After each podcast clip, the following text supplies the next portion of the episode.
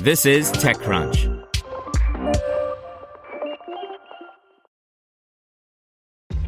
This episode is brought to you by ShipStation.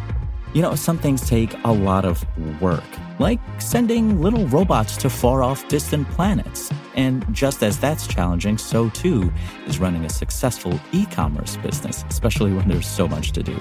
So I want to introduce you all to ShipStation. Now, I love using ShipStation because of its easy to use dashboard, which makes managing orders and printing labels a breeze and super smooth. Oh, and the customer service is just out of this world.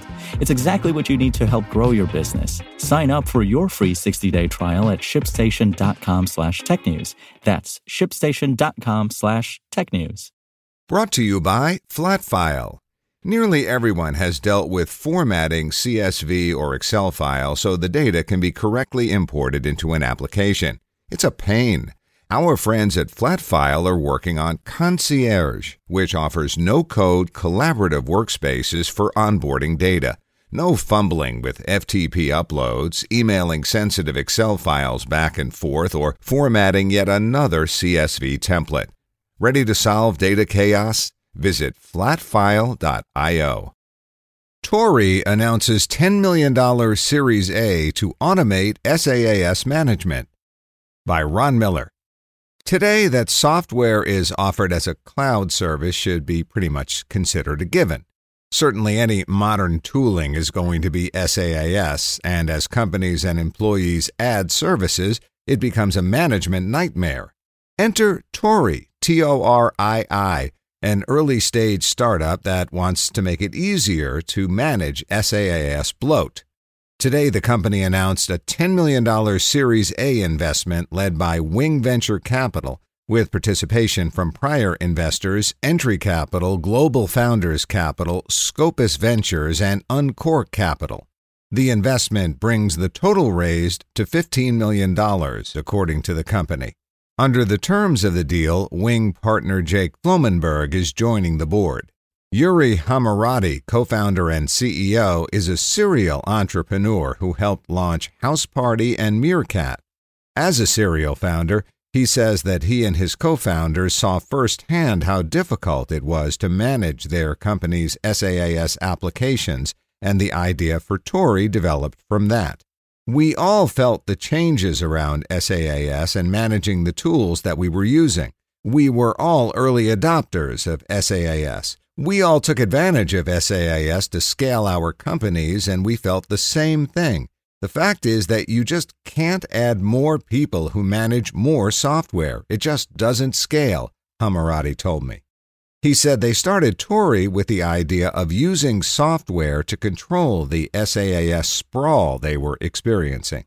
At the heart of the idea was an automation engine to discover and manage all of the SaaS tools inside an organization. Once you know what you have, there's a no code workflow engine to create workflows around those tools for key activities like onboarding or offboarding employees. The approach seems to be working. As the pandemic struck in 2020, more companies than ever needed to control and understand the SaaS tooling they had, and revenue grew 400% year over year last year. Customers included Delivery Hero, Chewy, Monday.com, and Palo Alto Networks. The company also doubled its employees from a dozen with which they started last year with plans to get to 60 people by the end of this year. As they do that, as experienced entrepreneurs, Haramati told me that they already understood the value of developing a diverse and inclusive workforce, certainly around gender. Today, the team is 25 people, with 10 being women, and they're working to improve those ratios as they continue to add new people. Flomenberg invested in Torii because he was particularly impressed with the automation aspect of the company and how it took a holistic approach to the SaaS management problem rather than attempting to solve one part of it. When I met Uri, he described this vision. It was really to become the operating system for SaaS. It all starts with the right data. You can trust data that's gathered from multiple sources to really build the right picture and pull it together. And then they took all those signals and they built a platform that is built on automation, he said. Haramati admits that it's challenging to scale in the midst of a pandemic, but the company is growing and is already working to expand the platform to include product recommendations and help with compliance and cost control. Want to learn how you can make smarter decisions with your money? Well, I've got the podcast for you. I'm Sean Pyles, and I host NerdWallet's Smart Money Podcast. Our show features our team of nerds, personal finance experts in credit cards, banking, investing, and more.